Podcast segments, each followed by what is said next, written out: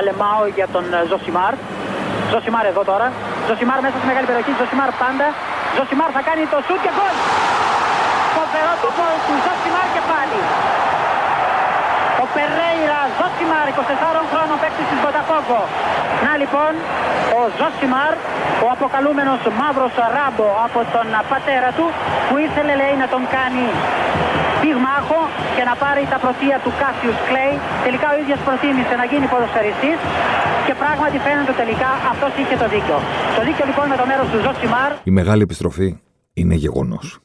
Ο Κριστιανό Ρονάλντο επέστρεψε στη Manchester United και είμαστε μερικές μέρες μακριά. Θα μεσολαβήσει και η διακοπή των εθνικών ομάδων. Ναι, εντάξει όλα αυτά.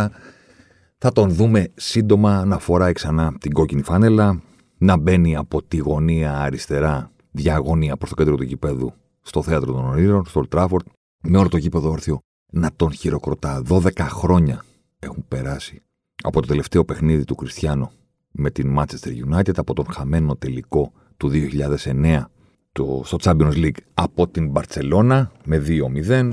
Ο Ρονάλντο έφυγε στα 24 και επιστρέφει στα 36. Έφυγε ως ο πιτσιρικάς που ήρθε και έλαμψε ως Wonderkid με τη φανέλα της United. Πρώτα έγινε ταλέντο, Wonderkid, μετά έγινε αστέρι, μετά έγινε ο καλύτερος παίκτης στον κόσμο κατακτώντας τη χρυσή μπάλα, κάνοντας τα πάντα στο γήπεδο σε εκείνη τη συγκλονιστική σεζόν του 2008.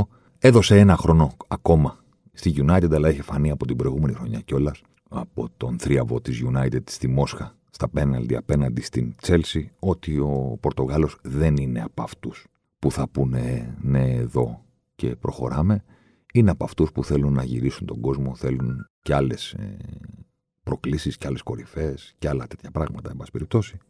Την έκανε τη διαδρομή του, τότε έφυγε ως 24χρονο που είχε τη χρυσή μπάλα στα πόδια του, έπαιζε στα πλάγια και έκανε τα πάντα. Τώρα επιστρέφει ως 36χρονο, στα 37 το Φεβρουάριο. Βετεράνος που δεν παίζει πλέον στο πλάι, που παίζει εδώ και αρκετά χρόνια η αλήθεια είναι, όχι μόνο πρόσφατα.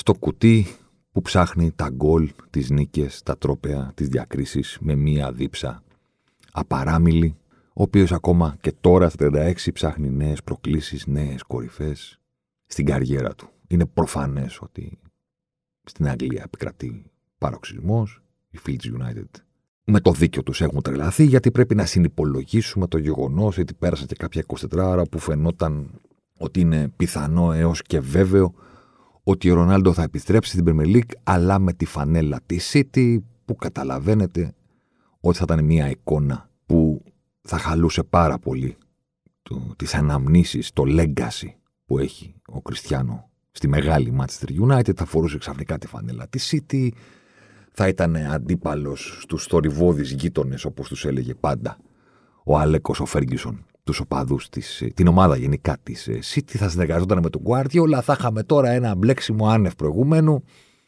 το οποίο πάνω που φάνταζε βέβαιο, τα πάντα γύρισαν από κορώνα σε γράμματα μέσα σε μία μέρα.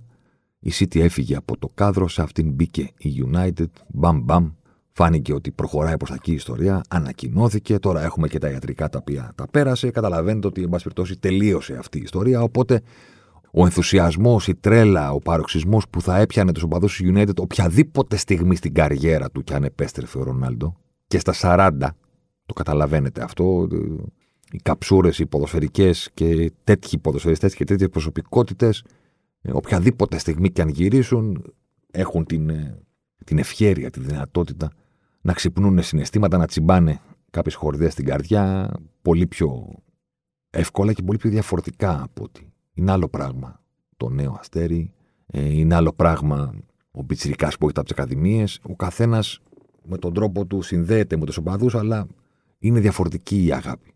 Η επιστροφή κάποιου, και όχι απλώς κάποιου, κάποιου σαν τον Ρονάλντο δηλαδή, είναι διαφορετική ιστορία. Τώρα βάλτε στο μείγμα των συναισθημάτων των οπαδών του United ότι πέρασαν και κάποιες μέρες που πίστευαν ότι θα πάει στη City. Οπότε τελικά το έρχεται στη United είναι 100 φορές πιο διαφορετικό από ότι το φαντάζονταν όλα αυτά τα χρόνια από το 2009. Γιατί η αλήθεια είναι ότι ε, μεγάλη μερίδα των φίλων του United ε, πάντα πίστευε ότι κάποια στιγμή ο Ρονάλντο θα επιστρέψει. Είχαν και μια έκφραση που έλεγε ε, ότι στη Real κάνει καριέρα ως δανεικός.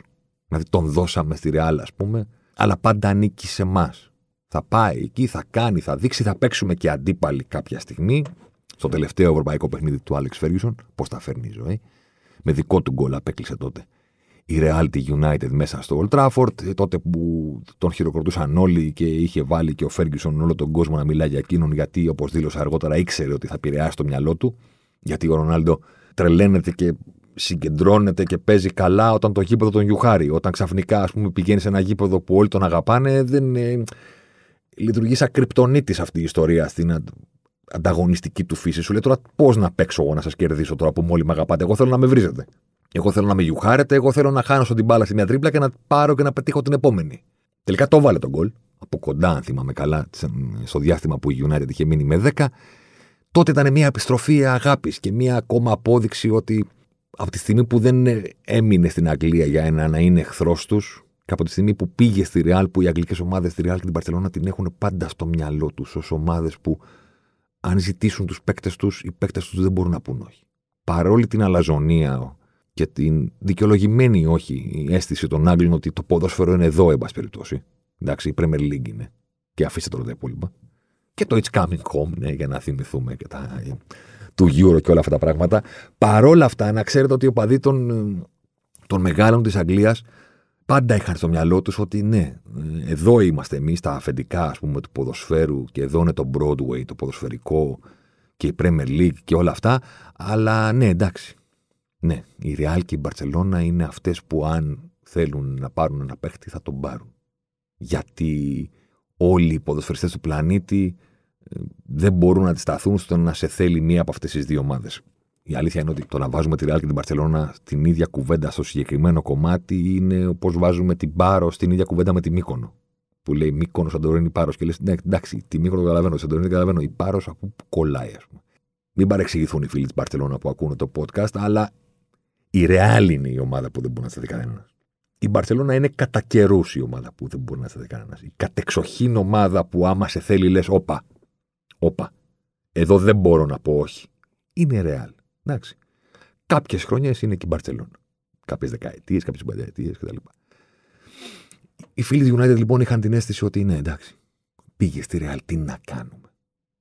Και συνεχίσαμε να κερδίζουμε τίτλους χωρίς αυτόν μέχρι που σταμάτησε ο Φέργκισον και είναι δανεικός και κάποια στιγμή μπορεί και να γυρίσει.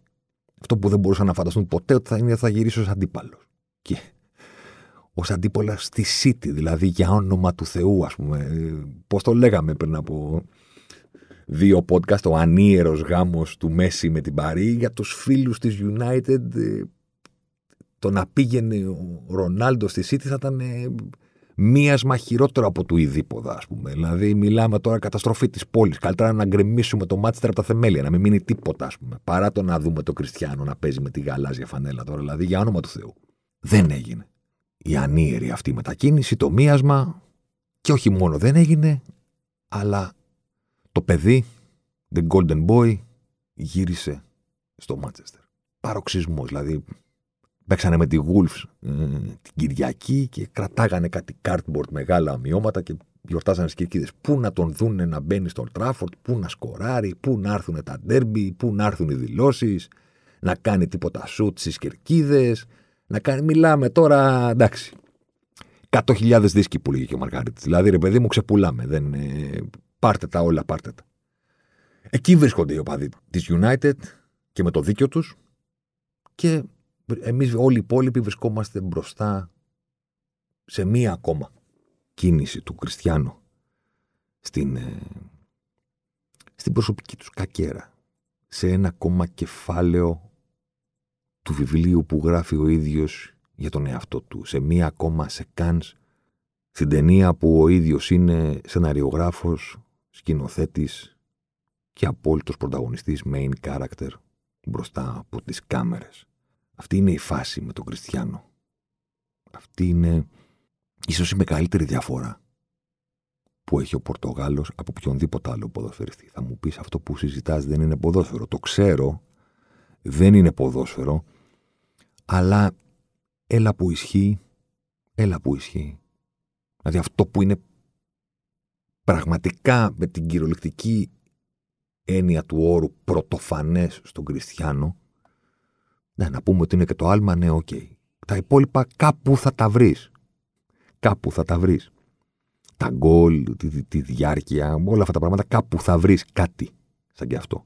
Αυτό που δεν θα βρεις πουθενά σε κανέναν άλλο ποδοσφαιριστή είναι η διάθεση του Πορτογάλου, αλλά και η επιτυχία του, το να φτιάχνει διαρκώς ο ίδιος το αφήγημα της δικής του καριέρας. Όλοι οι ποδοσφαιριστές αναγκάζουν εμάς, τα ΜΜΕ και τον κόσμο, να συζητάμε για αυτούς με βάση αυτά τα οποία πετυχαίνουν ή με αυτά, βάση αυτά τα οποία δεν πετυχαίνουν στους αγωνιστικούς χώρους. Ο Ρονάλντο έχει πετύχει κάτι πολύ διαφορετικό. Δεν μας βάζει να συζητάμε μόνο όπως το κάνουν οι όλοι οι ποδοσφαιριστές ανάλογα με αυτά που πετυχαίνει και αυτά που δεν πετυχαίνει. Μας βάζει να συζητάμε αυτά που θέλει εκείνος. Καθορίζει εκείνος την ατζέντα της καριέρας του όχι μόνο με αυτά που πετυχαίνει και με αυτά που κάνουν οι ομάδες στον αγωνιστικό χώρο, αλλά ορίζοντας στο 100% το πλαίσιο της συζήτησης, την ατζέντα της συζήτησης.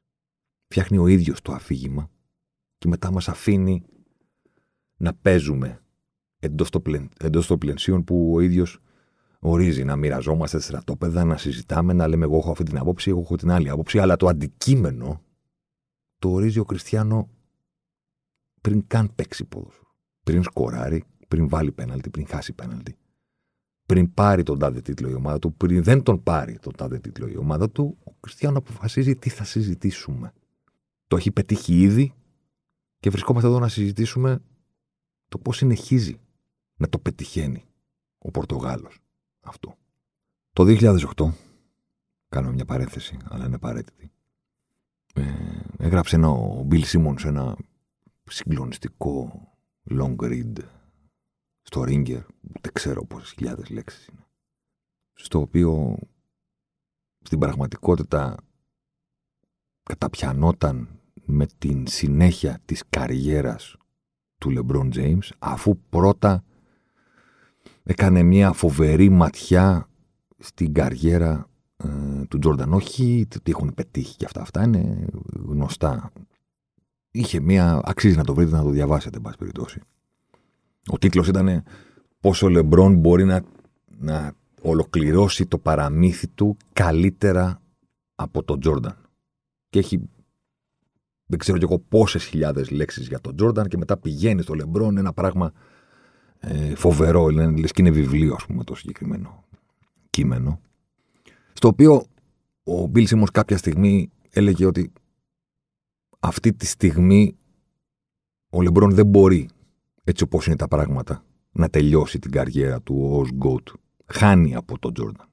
Απ' την άλλη, όσο συνεχίζει να παίζει, γράφει ο Σίμονς, τον κερδίζει διότι θα κάνει μεγαλύτερη καριέρα, θα παίξει πολλά περισσότερα χρόνια, θα πετύχει πολλά περισσότερα πράγματα όσον αφορά τα ατομικά πράγματα, θα τελειώσει μάλλον την καριέρα του ως ο μοναδικός αθλητής που θα μπει σε κλαμπ 40-10-10, δηλαδή πάνω από 40.000 πόντους, πάνω από 10.000 rebound, πάνω από 10.000 assist και θα είναι μόνος τους σε αυτό το κλαμπ.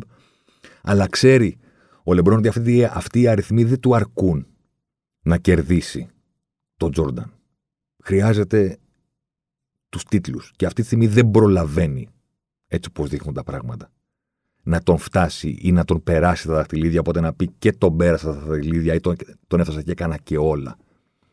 Τα υπόλοιπα μαζί οπότε μήπως είμαι εγώ ο Γκόουτ και έγραφε ο Σίμons ότι αυτό που χρειάζεται ο Λεμπρόν είναι η προσεκτική επιλογή της επόμενης ομάδας της καριέρας του γιατί εκεί θα φτιάξει το αφήγημα. Και εξηγούσε ότι ο Λεμπρόν λατρεύει τα αφηγήματα, γι' αυτό και κάπως έτσι χτίστηκε η καριέρα του μετά από την πρώτη ομάδα. Έφυγε από το Cleveland που ήταν υποτίθεται το πεπρωμένο του να τους οδηγήσει στο πρώτο πρωτάθλημα και πήγε να φτιάξει την δυναστεία. Και πήγαν όλοι μαζί στο Μαϊάμι και λέγανε όχι ένα, όχι δύο, όχι τρία, όχι τέσσερα, όχι πέντε πρωταθλήματα.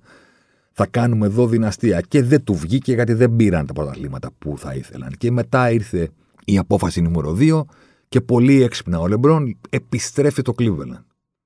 Στον τόπο του εγκλήματος εκεί που αγαπήθηκε και μισήθηκε όταν έφυγε για να επουλώσει ας πούμε τις πληγές και για να ολοκληρώσει το πεπρωμένο. Και η λογική ποια είναι; Εκεί του Λεμπρόν ότι δεν χρειάζεται να πάρω πολλά. Ένα με το Cleveland θα αρκεί γιατί θα είναι με το Cleveland.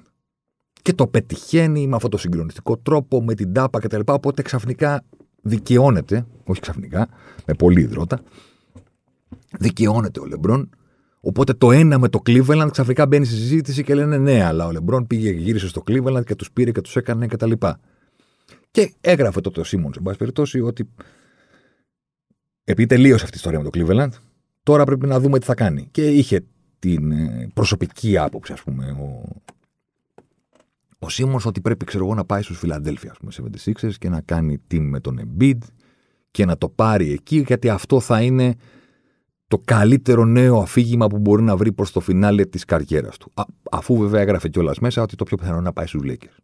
Όπου και συνέβη και το πήρε με τους Lakers και τα λοιπά. Γιατί κάναμε όλη αυτή την παρένθεση; Γιατί ο Ρονάλντο είναι ο πιο NBA παίχτης που έχουμε σε αυτή τη λογική. Είναι ο πιο λεμπρόν παίχτης που έχουμε σε αυτή τη λογική. Και δεν μιλάω για τα σωματικά προσόντα και το τι κάνουν στο γήπεδο. Δεν μιλάμε για αυτό το κομμάτι. Μικρή παρένθεση στο μυαλό πολλών, επειδή ο Ρονάλντο έχει αυτό το φοβερό σώμα και τις φοβερές αθλητικές δυνατότητες, τον παρομοιάζουν με τον Λεμπρόν, αλλά στην πραγματικότητα δεν μοιάζουν, διότι ο Λεμπρόν, ο Ρονάλντο εδώ και πάρα πολλά χρόνια κάνει ένα πράγμα στο γήπεδο, βάζει γκολ. Ο Λεμπρόν κάνει τα πάντα στο γήπεδο.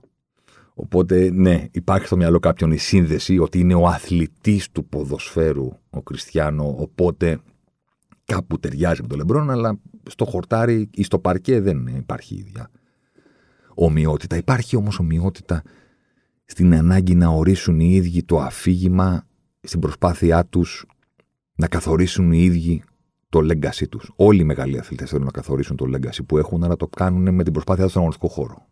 Ο Κριστιανό μοιάζει με τον Λεμπρόν γιατί προσπαθεί να καθορίσει το legacy και τη συζήτηση εκτός χορταριού εκτός παρκέ.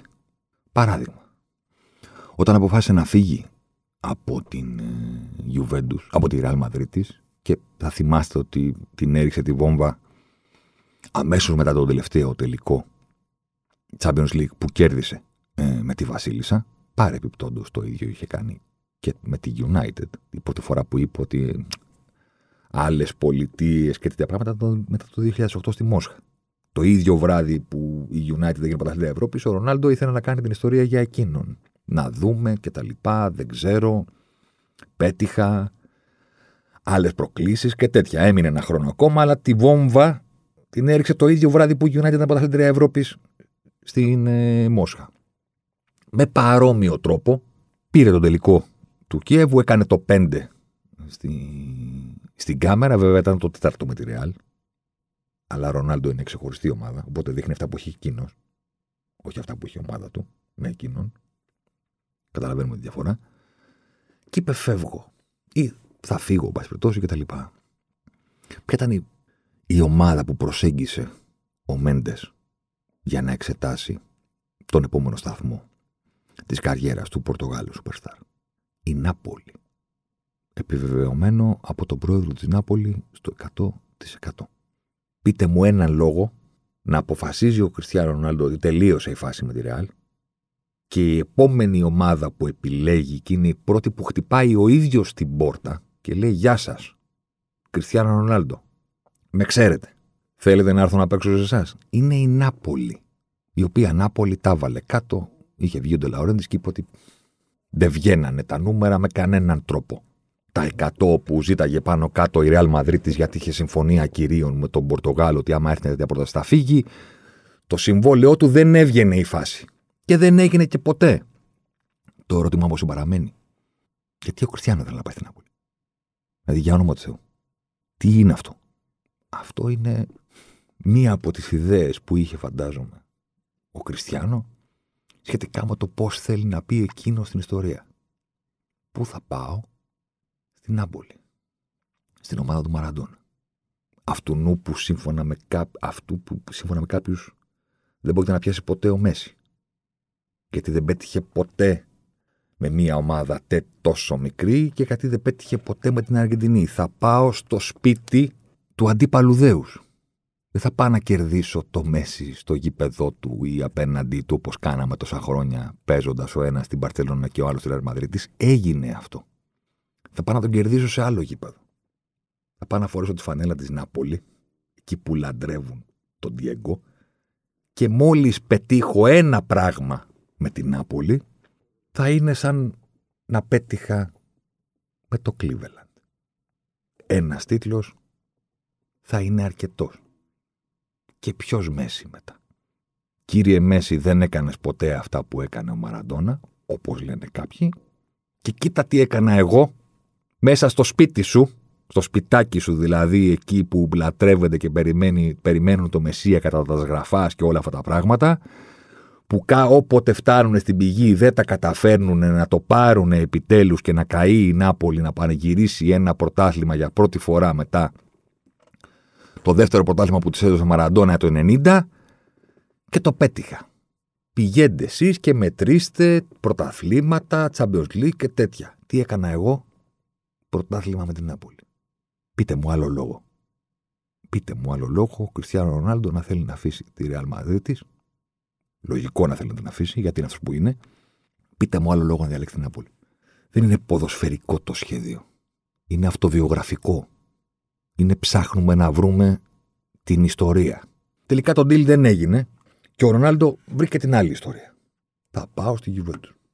Αυτή που κερδίζω στο τελικό Champions League, αυτή που κερδίζω σε νοκάουτ Champions League και βάζω το ψαλιδάκι που αφήνει όλο τον πλανήτη με το, με το στόμα ανοιχτό και σηκώνονται όρθιοι και με χειροκροτάνε και αού, αού, αού. Ποιοι είναι οι πεινασμένοι της Ευρώπης όσον αφορά το Champions League; Ποιοι έχουν καθαρισμένο το πρωτάθλημά τους αλλά τη μεγαλύτερη ευρωπαϊκή δίψα αυτή τη στιγμή για να πάρουν ένα ρημάδι Champions League; Η Juventus. Από πότε έχει να το πάρει; Από το 96.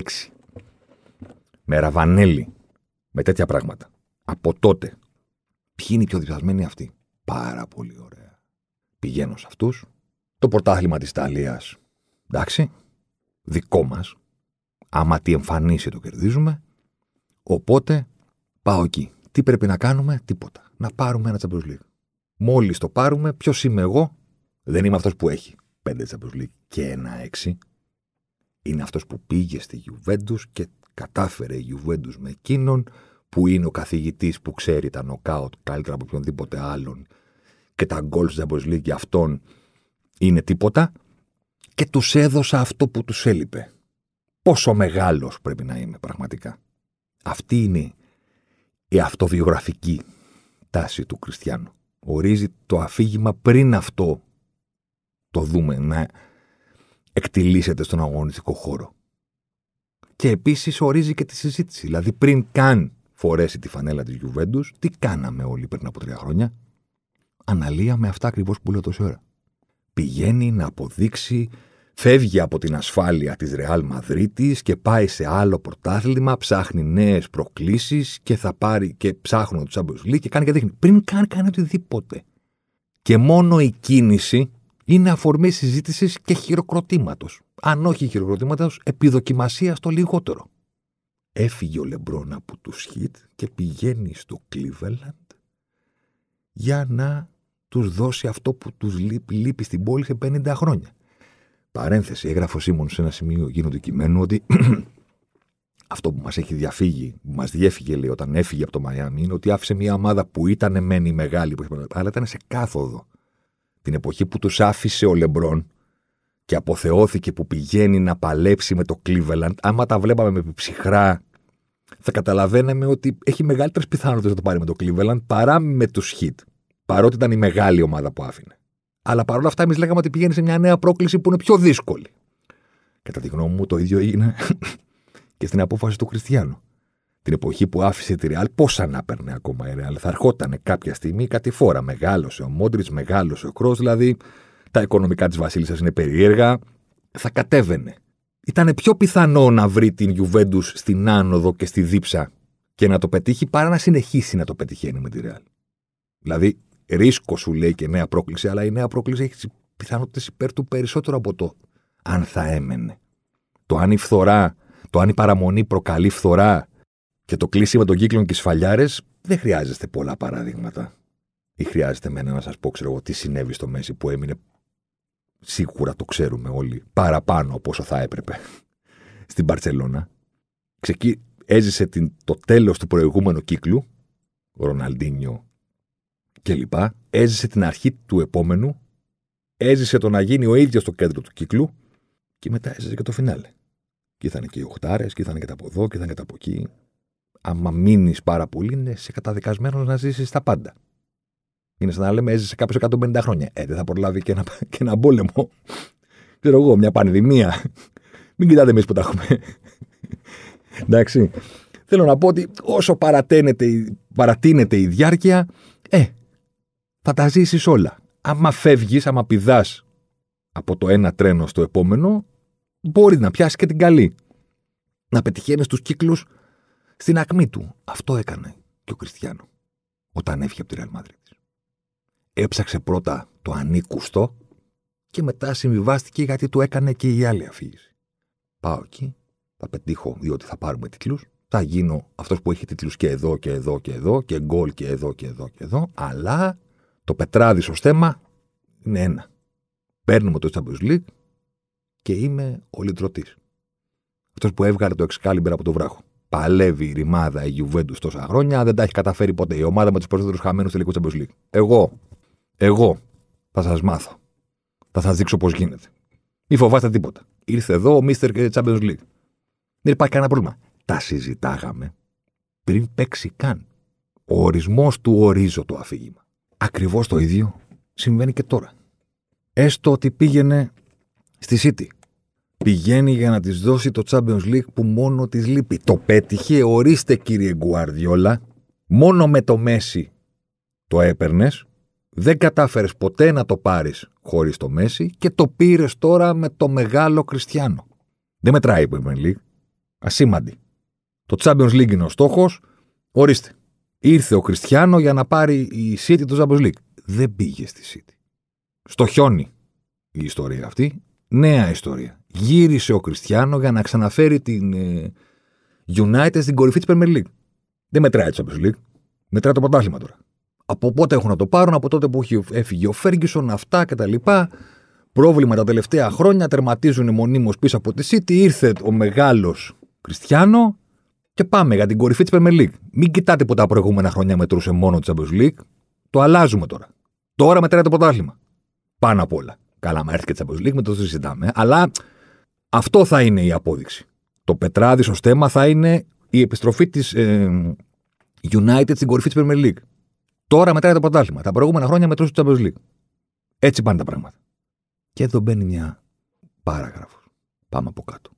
Ναι, βάλατε να ακούσετε Ζωσιμάρ εδώ. Σας ευχαριστούμε πάντα πάρα πολύ. Πατήστε like, subscribe για να ακούσετε για την επιστροφή του Ρονάλντο στη United. Πάρα πολύ σωστά. Με την τριετία στη Juventus τι γίνεται; Πριν από τρία χρόνια, το γεγονός ότι ο Ρονάλντο άφησε τη Real Madrid και πήγε στη Juventus σήμαινε τα πάντα χαρακτήρα, προσωπικότητα, νέες προκλήσεις, νέα περιβάλλοντα. Ε, ε, φοβερά πράγματα. Γι' αυτό πότε θα συζητήσουμε; Πριν από τρία χρόνια σήμαινε τα πάντα η επιλογή του Κριστιανού. Πότε θα συζητήσουμε τι έγινε τελικά στη Γιουβέντους; Ποτέ από ό,τι φαίνεται. Διαβάσατε εσείς τίποτα; Η Γιουβέντους είχε ένα χρόνο ακόμα το Ρονάλντο στη διάθεσή της. Υποτίθεται είναι ο μεγαλύτερος παίκτης τα τελευταία δεν ξέρω εγώ πόσα χρόνια που έχει φορέσει τη φανέλα της. Τον έβγαλε στο σφυρί εδώ και δύο μήνες και τελικά βρήκε μια ομάδα και τον έδωσε. Ένα κείμενο που να λέει γιατί η Γιουβέντου πουλά στον Κριστιανό. Κράτα τον μια χρονιά ακόμα να κυνηγήσεις στο Champions League για το οποίο τον έφερες. Ένα κείμενο για τις αντιδράσεις των οπαδών της Γιουβέντου που έβγαλαν στο σφυρί τον Ρονάλντο. Κάτι. Ένα κείμενο για το τι έγινε αυτή την τριετία τελικά. Υποτίθεται ότι πριν από τρία χρόνια το να πετύχει ο Ρονάλντο με τη Γιουβέντους θα αποδείκνυε πράγματα. Τώρα είμαι αναγκασμένος να το κάνω, αν και δεν μ' αρέσει να το κάνω, αλλά είμαι αναγκασμένος για τη ροή της κουβέντας. Θυμάστε τι συζητάγαμε όταν λέγαμε για το Μέση. Την πάγια θέση, ας πούμε, που έχω στο κεφάλι μου, ότι οι τίτλοι αποδεικνύουν πράγματα για τις καριέρες. Δεν αλλάζουν τις αξίες των παικτών. Το πιστεύω και δεν το αλλάζω με τίποτα. Δεν βελτιώνεται το κοντρόλ σου αν η ομάδα σου κερδίσει το τελικό. Το ίδιο κοντρόλ έχεις. Και αν η ομάδα χάσει τον τελικό, πάλι το ίδιο κοντρόλ έχεις. Και αν τον κερδίσει, πάλι το ίδιο. Είσαι ο ίδιος παίχτης. Αν μιλάμε για την αξία, είναι αναλύωτη η αξία σου από το αποτέλεσμα του τελικού. Το πίστευα, το πιστεύω, δεν θα το αλλάξω ποτέ. Οι τίτλοι και όλα αυτά τα πράγματα επηρεάζουν άλλες καταστάσεις. Την καριέρα, το legacy και άλλα πράγματα. Είναι ξεχωριστή κουβέντα στο μυαλό μου. Τι να κάνω, δεν την μπλέκω. Θα ξοδέψουμε μία ώρα να μιλήσουμε για το τι παίκτης είναι κάποιος και μετά θα μιλήσουμε για την καριέρα του. Είναι άλλη κουβέντα, ξεχωριστή. Το πίστευα και το πιστεύω. Υπάρχουν κάποιοι που δεν το πιστεύουν. Σωστά. Πάρα πολύ βασικά. Υπάρχουν που δεν το πιστεύουν. Υπάρχουν, υπήρχαν πάρα πολλοί λοιπόν πριν από τρία χρόνια που είπαν πηγαίνει ο Ρονάλντος στην Γιουβέντους. Πρώτα απ' όλα και πριν καν παίξει, αποδεικνύει χίλια πράγματα για την προσωπικότητά του, τις προκλήσεις, για όλα αυτά. Και μόλις πάρει το Champions League, θα αποδείξει και άλλα τόσα. Στο μυαλό πάρα πολλών το να πετυχαίνει να παίρνει τίτλους ο Μέση ή να παίρνει τίτλου ο Κριστιανό επηρεάζει την κουβέντα για το πόσο καλοί ποδοσφαιριστές είναι. Δεν συμφωνώ, αλλά υπάρχουν αυτοί οι άνθρωποι. Ωραία. Αν το να έπαιρνε η Ιουβέντου με τον Ρονάλντο το Champions League που κυνηγάει από το 1996 θα αποδείκνυε κάτι, το ότι δεν το πήρε τι αποδεικνύει; Εγώ δεν συμφωνώ ότι θα αποδείκνυε κάτι. Αλλά αναρωτιέμαι, αφού δεν το πήρε, τι αποδεικνύει; Τον πήρανε για να πάρει το Champions League. Πήγε για να πάρει το Champions League. Αποκλείστηκε από Άγιαξ, Λιόν, Πόρτο. Τρία χρόνια. Άγιαξ, Λιόν, Πόρτο. Καμία ομάδα από την Αγγλία, καμία ομάδα από την Ισπανία, καμία ομάδα από τη Γερμανία. Ούτε την πάρει από τη Γαλλία. Από τον Άγιαξ στους 8, Λιόν και Πόρτο στους 16. Όχι, δεν πήρανε το Champions League. Δεν παίξανε τελικό. Δεν παίξανε ημιτελικό. Και χάσανε και το ποτάλημα τελευταίο. Πέρυσι. Και βγήκανε Champions League την τελευταία αγωνιστική που ήθελαν και να τους βολέψουν τα αποτελέσματα στα άλλα παιχνίδια. Δηλαδή, χάθηκαν και τα εγχώρια σκύπτρα. Όχι σε μονομαχία. Πέμπτη ήταν η Γιουβέντο και κυνηγούσε να βγει Τέταρτη. Αν ήταν τόσο σημαντική για την αξία του Ρονάλντο η μετακίνησή της του Γιουβέντους, γιατί δεν συζητάμε τι έγινε στη Γιουβέντους και πήγαμε κατευθείαν στο νέο κεφάλαιο με τη United; Γιατί ο Πορτογάλος μας έχει μαριονέτες. Δεν υπάρχει τίποτα. Συζητάμε ό,τι θέλει εκείνος. Έκανε post στο Instagram και είπε: Πέτυχα στη Γιουβέντους όσα ήθελα. Πήρα πρωτάθλημα, κύπελο και Super Cup Ιταλίας. Έγινα ο μοναδικός παίχτης στον πρώτο ελληνικό τα γράφει στο Instagram. Πριν από το Μάιο, πότε το έκανε. Πρωτάθλημα, κύπελο Super Cup Ιταλίας. Ο μοναδικός που έχει πρωτάθλημα, κύπελο Super Cup και στην Αγγλία και στην Ισπανία. Βγήκα πρώτο σκόρερ, ο μοναδικός που έχω βγει και σε αυτές τις τρεις χώρες. Έβαλε και 100 γκολ, πέτυχα όσα ήθελα. Μόνος του στο Instagram. Και το Champions League, ποιο, ποιο τι Champions League; Δεν ξέρω. Σαν τους γαλάτες, το Αστέριξ, ποια αλεσία. Δεν την ξέρω εγώ την αλεσία. Πέτυχα όσα ήθελα, αυτό φοβερός. Είναι απόλυτος κυρίαρχος. Απόλυτος κυρίαρχος της κουβέντας γύρω από τον εαυτό του. Λένε όλοι πάει στη United. Φεύγει από τη Juventus. Πρώτα. Θα το ξαναπώ. Για τη Juventus γιατί δεν λέει γιατί πουλάτε τον Ρονάλντο. Γιατί δεν λέει κάποιος γιατί η μεγαλύτερη μεταγραφή στην ιστορία τους τον έχουν βγάλει στο σφύρι εδώ και δύο μήνες. Και προσπαθούν να βρουν μια ομάδα να τον πάρει. Πώς το έχει πει ο Κλοπ; Σημασία έχει, δεν έχει τι, τι λένε για σένα όταν έρχεσαι σε μια ομάδα. Σημασία έχει τι λένε όταν φεύγεις. Το είπε όταν έφυγε από την Dortmund που έκλαιγε όλο το γήπεδο. Όταν ήρθε, ε, ήταν ένας φέρελ, ας πούμε, τρελός Γερμανός από τη Mainz. Επτά χρόνια αργότερα έκλαιγε ολόκληρο το γήπεδο. Και λέει, τι σημασία έχει τι λένε όταν έρχεσαι. Σημασία έχει τι λένε όταν φεύγεις. Φεύγει. Υπάρχουν τίποτα έξαλλες αντιδράσεις στο Τωρίνο, τίποτα διαδηλώσεις. Δεν ξέρω. Δεν έχω διαβάσει. Ειλικρινά σας μιλάω τώρα, δεν ειρωνεύομαι. Τίποτα. Έκλεισε το κεφάλαιο και πάμε παρακάτω. Και λες τώρα εσύ. Εγώ δεν συμφωνώ ότι θα αποδείκνυε κάτι. Αν έπαιρνε Champions League. Αλλά εσείς που το πιστεύετε, τώρα που δεν το πήρε, τι αποδεικνύει; Θα μου πεις, Ρε τι εννοείς; Ότι φταίει ο Ρονάλντο που δεν το πήραν; Φωτιά να πέσει να με κάψει.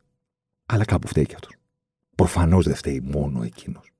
Προφανώς φταίει το γεγονός ότι η Juventus πλήρωσε αυτό που έχουν πληρώσει πάρα πολλές ομάδες. Όταν μια ομάδα ξαφνικά φτιάχνει τον προγραμματισμό της με βάση το να κερδίσουμε το Champions League την επόμενη ή τη μεθεπόμενη σεζόν, όλα καταστρέφονται. Τον έχω βγάλει αυτόν τον κανόνα. Τον πιστεύω. Δεν έχω ανάγκη να πείσω κανέναν, τον έχω στο μυαλό μου. Όταν μια ομάδα, δείτε την Παρσελώνα. Όταν ξαφνικά η Παρσελώνα έγινε η ομάδα που πρέπει να φτιάξουμε κάτι για να πάρει ο Μέση ένα-δύο Champions League τα επόμενα δύο χρόνια γιατί μεγαλώνει, καταστράφηκε το σύμπαν. Η Juventus μία χαρά δούλευε. Έπαιρνε τους ελεύθερους, έκανε, έδειχνε, έπαιρνε την Ιταλία. Ήταν εκεί. Στον τελικό, στον ημιτελικό. Την Ιταλία την είχε κάνει τίποτα της πλάκας. 7-8 πόσα συνεχόμενα πήρε. Και έψαχνα κάτι παραπάνω. Της έλειπε για λίγο, ρε παιδί μου, αλλά έβλεπε ένα σύλλογο που δούλευε κανονικά. Με το που πήρε την απόφαση ότι τώρα πάμε να πάρουμε το Champions League, έφυγε σταθερότητα. Ο Κόντε έχει μείνει τρία χρόνια. Ο Αλέγκρι έμεινε τέσσερα. Ένα με τον Ρονάλντο. Γεια σας κύριε Αλέγκρι. Δεν το παίρνουμε με σένα, ναι, οπότε πρέπει να αλλάξουμε προπονητή για να πάρουμε αυτόν που θα μάθει το Champions League. Ήρθε ο Σάρι και μετά την τελευταία σεζόν του Πορτογάλου στο Τωρίνο, την πιο απαιτητική σεζόν για τους προπονητές στην ιστορία του ποδοσφαίρου, την COVID season, η Juventus είπε Πύρλο. Wine tester. Δοκιμασίες κρασιών. Εδώ. Πύρλο είναι την πρέτ. Φράτζα, Κυρίλα, το μάτι ανεπηρέαστο, η κόρη δεν ανοίγει με τίποτα, ό,τι και να δει μπροστά του δεν ανοίγουν τα μάτια του, δεν εντυπωσιάζεται από κάτι, μυρίζει τα κρασιά, πήγαν να χάσουν το Champions League. Προφανώς και δεν φταίει ο Χριστιανό και όλα αυτά. Φωτιά να πέσει να με κάψει. Ένα μερίδιο το έχει. Όπως θα έχει ένα μερίδιο στην επιτυχία, έχει και ένα μερίδιο στην αποτυχία. Το θέμα είναι ότι αν πετύχαινε, υπάρχει μεγάλη μερίδα κόσμου εκεί έξω που θα έλεγε ότι αυτό σημαίνει κάτι, τώρα που δεν τα κατάφερε, και δεν θα πω απέτυχε, θα πω δεν τα κατάφερε, δεν σημαίνει τίποτα. Το θέμα είναι η επόμενη πρόκληση.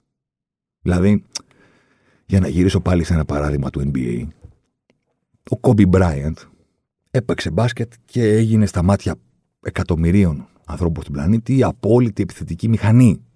Ο περιφερειακός, ας πούμε, που κάνει τα πάντα, που έχει όλο το πλωστάσιο, που αντέγραψε ή έμαθε ή ξέρω εγώ, ακολούθησε, ας πούμε, όλες τις κινήσεις του μεγάλου Τζόρνταν και κανένας δεν τις έκανε τόσο καλά με τον Τζόρνταν όσο ο Κόμπι Μπράιαντ και έγινε η μεγάλη επιθετική μηχανή. Σωστά, σωστά. Και έπαιξε 20 χρόνια NBA ο Κόμπι Μπράιαντ και δεν κατάφερε ποτέ να βάλει 50%. Δηλαδή ένα στα δύο. Και λες, πώς ρε παιδί μου, η απόλυτη επιθετική μηχανή δεν έκανε μία φορά μία σεζόν ή μία playoff series. 15 χρόνια playoff δεν έβαλε 50%. 20 χρόνια regular season δεν έβαλε 50%. Και λες, κάτσε ρε παιδί μου, απόλυτη επιθετική μηχανή. Ένα στα δύο δεν έβαλες ποτέ. Όχι. Η απάντηση είναι όχι, διότι επέμενε να παίρνει σουτ πέρα από κάθε λογική. Αλλά ο Kobe Bryant δοκίμαζε τέσσερις φορές συνεχόμενες ένα απίθανο σουτ καταδικασμένο, γιατί ήξερε ότι τη μία φορά που θα το βάλει θα γίνει highlight. Για τις τρεις που θα το χάσει, δεν θα ασχοληθεί κανένα. Το θέμα είναι το ένα. Το βάλα στην κορυφή του NBA Top 10 για την Τετάρτη το τρελό καλάθι που βάλε ο Kobe Bryant. Τα υπόλοιπα τέσσερα που έχασε, ποιος θα κάνει βίντεο για αυτά; Το θέμα είναι να δείξουμε σε όλο τον κόσμο τι μπορούμε να κάνουμε. Ποιος ασχοληθεί με τις αποτυχίες; Θα πάρουμε το πρωτάθλημα με τους Lakers, Game 7 με τους Celtics, 6 στα 24 έκανε ο Kobe Bryant. Θα ασχοληθεί κανείς με τα 6 στα 24 και το πόσο άθλια ήταν τα σουτ που έχασε; Δαχτυλίδι, φωτογραφίες, αυτά, τίτλος. Κόμπι Μπράιντ, Legacy και τέτοια. Με παρόμοιο τρόπο, ο μεγάλος Χριστιανό έχει στα χέρια του και το σενάριο και την κάμερα και πρωταγωνιστή, φτιάχνει τη νέα πρόκληση και φτιάχνει τη νέα πρόκληση με τέτοιο τρόπο που αν πετύχει, χαμός. Αν δεν πετύχει, πάμε παρακάτω. Κανείς δεν ασχολείται με το σουτ που έχασε. Το θέμα είναι να το βάλει. Όπως ο Λεμπρόν. Το θέμα είναι ένα δαχτυλίδι ακόμα το οποίο θα έχει ένα περιτύλιγμα που θα το κάνει λαμπερό για να μπορέσουμε στο τέλος της ημέρας να τα βάλουμε δίπλα σε αυτά του MJ. Ο Ρονάλτο ψάχνει ένα ακόμα δαχτυλίδι. Στην Juventus ήταν το Champions League. Δεν το πέτυχε, δεν πειράζει. Δεν ασχολείται κανένας. Το επόμενο δαχτυλίδι είναι ο τίτλος Premier League με τη United. Και μας καθορίζει τόσο πολύ την ατζέντα και το τι συζητάμε που δεν κάτσαμε να κάνουμε καμιά ανασκόπηση, ας πούμε, τι έγινε με τη Juventus και τέτοια πράγματα στο χιόνι. Αποδεικνύει νέες προκλήσεις και πάει και δείχνει στη United και τα λοιπά και όλα αυτά τα πράγματα. Αποδεικνύει πριν παίξει. και στο τέλος της ημέρας δεν υπάρχει ταμείο. Δηλαδή, όταν πήγε ο Ρονάλντο στη Juventus, η μετακίνησή του στο Τωρίνο σημαίνει τα πάντα. Μέχρι που τελικά δεν σήμαινε τίποτα. Ακολουθώντας αυτή την, αυτόν τον ήρμο, λέω λοιπόν αντιστρέφοντας λίγο τις λέξεις, ότι τώρα η μεταγραφή του Ρονάλντο στη United, η επιστροφή του Ρονάλντο στη United σημαίνει, δεν σημαίνει τίποτα μέχρι να σημαίνει τα πάντα. Αυτή είναι η σωστή διαδικασία. Στην Juventus το κάναμε ανάποδα. Τον αποθεώσαμε που πήγε και σήμαινε τα πάντα για το ποιος είναι, σαν ποδοσφαιριστή, σαν χαρακτήρα, σαν προσωπικότητα, Μέχρι που τελικά ήρθε η μέρα που η επιστροφή του δεν σήμαινε τίποτα, αλλά κοιτάμε αλλού. Τώρα που δεν σημαίνει τίποτα. Με αυτό ως διδαχή, είναι προτιμότερο να πούμε τώρα που ξεκινάει το ταξίδι της επιστροφής στο θέατρο των ονείρων, ότι προς το παρόν η επιστροφή του δεν σημαίνει τίποτα. Μέχρι να έρθει η ώρα, βέβαια, που για κάποιους θα σημαίνει τα πάντα. Γιατί όπως σας είπα, το μεγαλύτερο, μπορεί και σε τριπτικό ποσοστό, δεν έχω κάνει γκάλο, των ανθρώπων που παρακολουθούν ποδόσφαιρο, ε, έχουν ψηθεί ότι τα πράγματα είναι λίγο σαν τον μπάσκετ. Ότι όλοι οι super mega stars, όλοι οι υπερπαίκτες είναι οι ίδιοι. Οπότε, αφού είναι οι ίδιοι, αυτό που μένει για να τους ξεχωρίσουμε είναι η καριέρα που κάνει ο καθένας.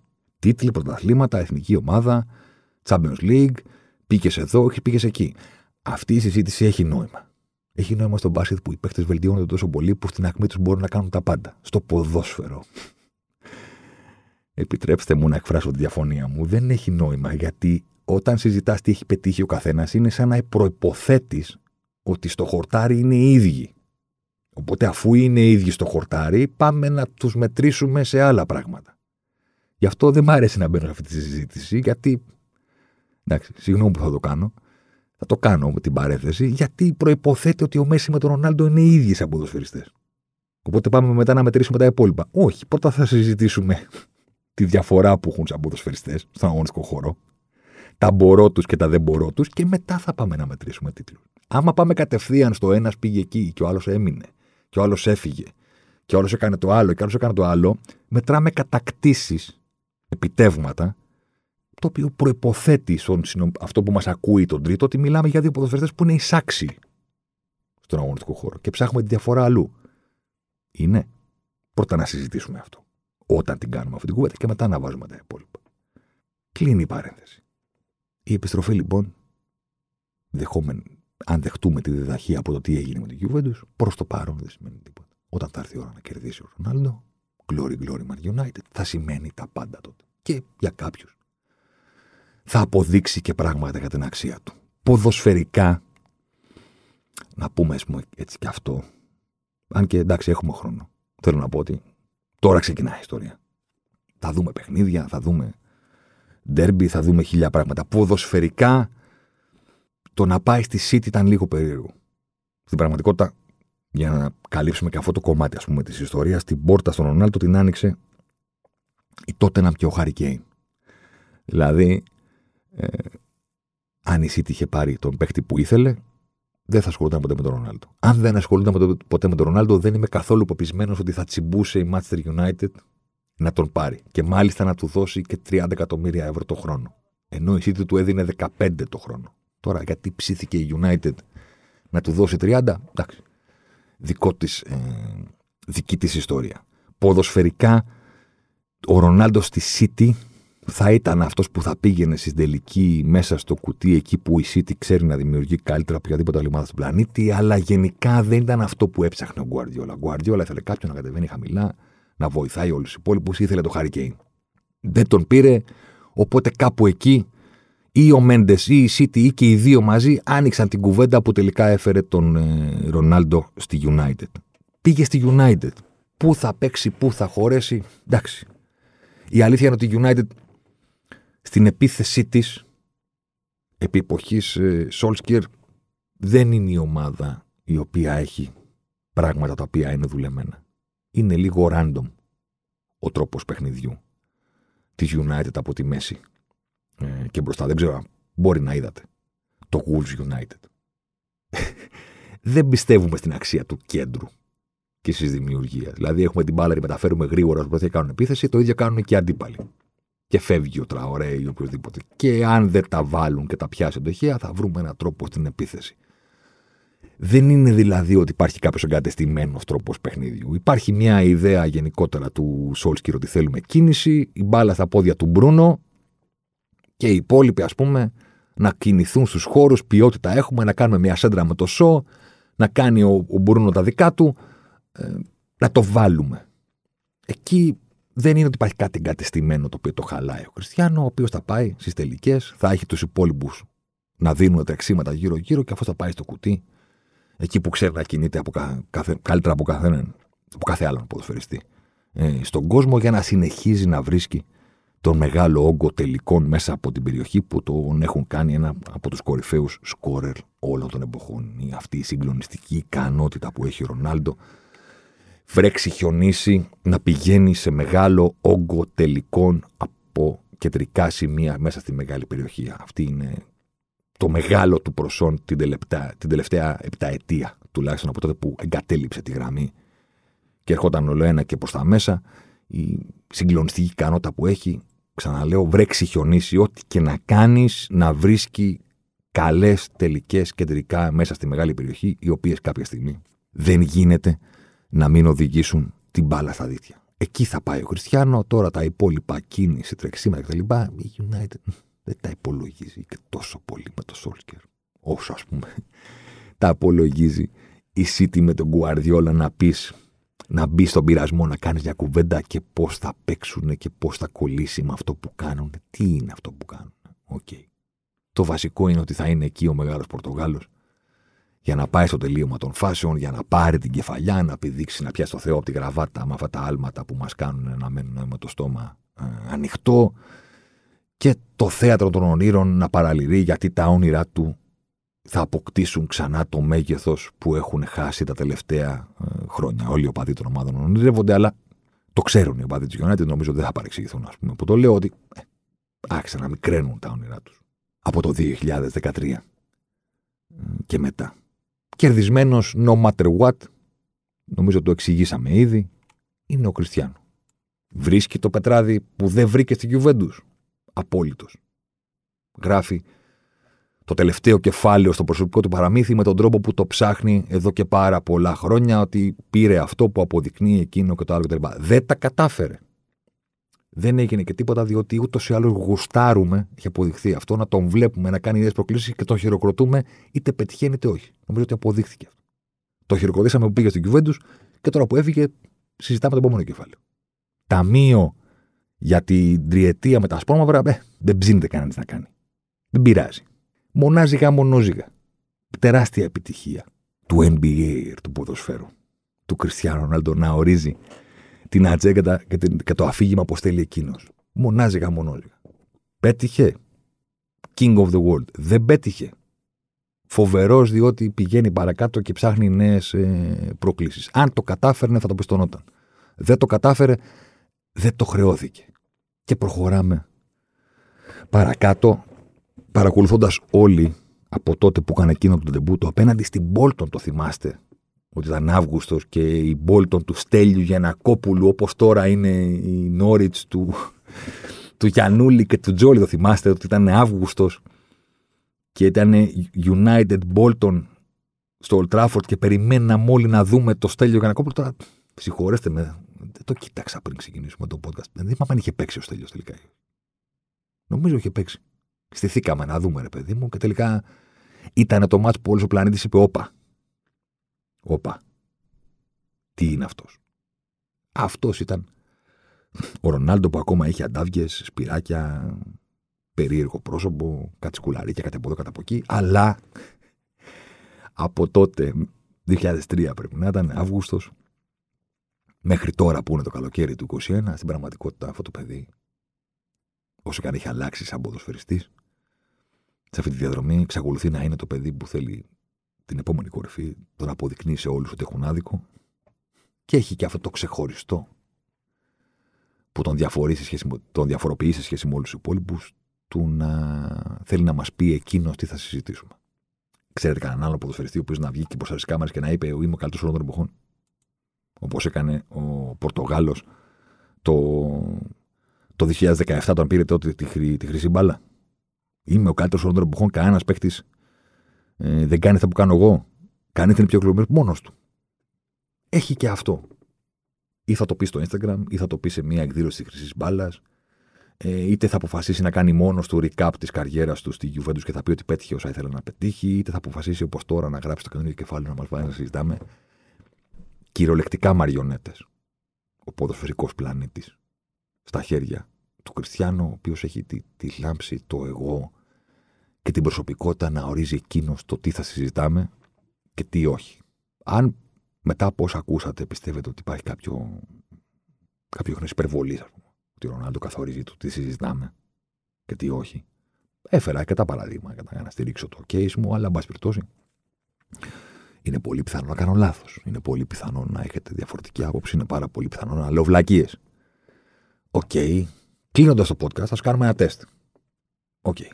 Λοιπόν, σηκώστε το χέρι σας, τώρα που μας ακούτε, όσοι πιστεύετε ότι υπάρχει πιθανότητα και δυνατότητα του Κριστιάνο κάποια στιγμή, στα 40, όποτε θέλει να πάει στο MLS και να γίνει ο απόλυτος σταρ ε, του πρωταθλήματος στην Αμερική, να πάει στο Ίντερ Μαϊάμι του Μπέκαμ, ε, στα Ριλίκια, Los Angeles Galaxy, New York City Cosmos και τέτοια ρε παιδί μου. Να διαλέξει με τέτοια ομάδα, να τους πει ε, πληρώστε εδώ ρε παιδί μου και να γίνει ο απόλυτος. Πιστεύετε ότι μπορεί να γίνει κάποια στιγμή; Στα 41, whatever. Μην ψάχνετε πότε και μετά τη United ή οτιδήποτε. Σηκώστε το χέρι. Ωραία. Σηκώστε το χέρι όσοι σκεφτήκατε, τι λες ρε Κεσάρη; Αφού ο Ροναλντό δεν μπορεί να πάει στις ΗΠΑ, αφού υπάρχει υπόθεση του βιασμού. Και είναι πολύ πιθανό να συλληφθεί με το πρωτοπατή στο πόδι του αεροπλάνου. Ο μεγαλύτερο στάρ. Σωστά. Θέλω να πω, όσο μεγαλύτερο στάρ είσαι, τόσο μεγαλύτερη δημοσιότητα παίρνουν οι ιστορίες. Το τόσο γίνεται τόσο. Σωστά. Πώ από εσάς που ακούτε το podcast και θεωρείτε ότι είναι αυτός ο ποδοσφαιρόφιλο που ξέρει τα πάντα για το ποδόσφαιρο, το Μέση, τον Κριστιανό, όλους αυτούς, τη Ρεάλ, την Παρσελώνα, τη United, τη Liverpool. Πόσοι από εσάς ξέρετε ότι δεν μπορεί να πάει στην Αμερική; Ξέρετε την έκταση των κατηγοριών, ξέρετε τι έχουν παραδεχτεί οι δικηγόροι του Ρονάλντο σε συζητήσεις για το πόσες φορές του είπε κοπέλα, ξέρω εγώ, σταμάτα και πόσες φορές το έχει παραδεχτεί ο Ρονάλντο ότι έχει συμβεί αυτό. Το ότι δεν πήγε το πρώτο καλοκαίρι με την Juventus δεν πήγε στο tour της Juventus στις ΗΠΑ. Την επόμενη χρονιά που η Juventus ήταν να πάει στις ΗΠΑ, το άλλαξε και πήγε στην Κίνα. Πώς το ξέρετε; Πώς το συζητάτε όταν συζητάτε τον Ρονάλντο; Αν πιστεύετε λοιπόν ότι είμαι υπερβολικός όταν λέω ότι εκείνος καθορίζει το τι θα συζητάμε για εκείνον, σκεφτείτε πόσες φορές έχετε συζητήσει για τον Ρονάλντο και πόσες φορές έχετε συζητήσει την υπόθεση του βιασμού και το αν μπορεί να πατήσει το πόδι τους στις ΗΠΑ. Αν μπορεί να πάει διακοπές. Αν μπορεί να πάει στα Όσκαρ, ξέρω εγώ. Ή στο Μαϊάμι, ξέρω εγώ, να κάνει Dolce Vita. Μπορεί. Θέλει. Το έχετε συζητήσει. Λέω ότι τα χέρια που σηκώθηκαν ήταν λιγότερα. Γιατί, γιατί ακόμα και, και σε αυτό το πάρα πολύ σκοτεινό κομμάτι της καριέρας και της ζωής του, τη συζήτηση την ορίζει εκείνος. Να είστε καλά. Ραντεβού, μάλλον, την επόμενη εβδομάδα. Αλεμάω για τον ε, Ζωσιμάρ. Ζωσιμάρ εδώ τώρα. Ζωσιμάρ μέσα στη μεγάλη περιοχή. Ζωσιμάρ πάντα. Ζωσιμάρ θα κάνει το σουτ και γκολ. Φοβερό το γκολ του Ζωσιμάρ και πάλι. Ο Περέιρα Ζωσιμάρ, 24 χρόνων παίκτη της Βοτακόβο. Να λοιπόν, ο Ζωσιμάρ, ο αποκαλούμενος μαύρος ράμπο από τον πατέρα του, που ήθελε λέει να τον κάνει πυγμάχο και να πάρει τα πρωτεία του Κάσιους Κλέη. Τελικά ο ίδιος προτίμησε να γίνει ποδοσφαιριστής και πράγματι φαίνεται τελικά αυτός είχε το δίκιο. Το δίκιο λοιπόν με το μέρος του Ζωσιμάρ.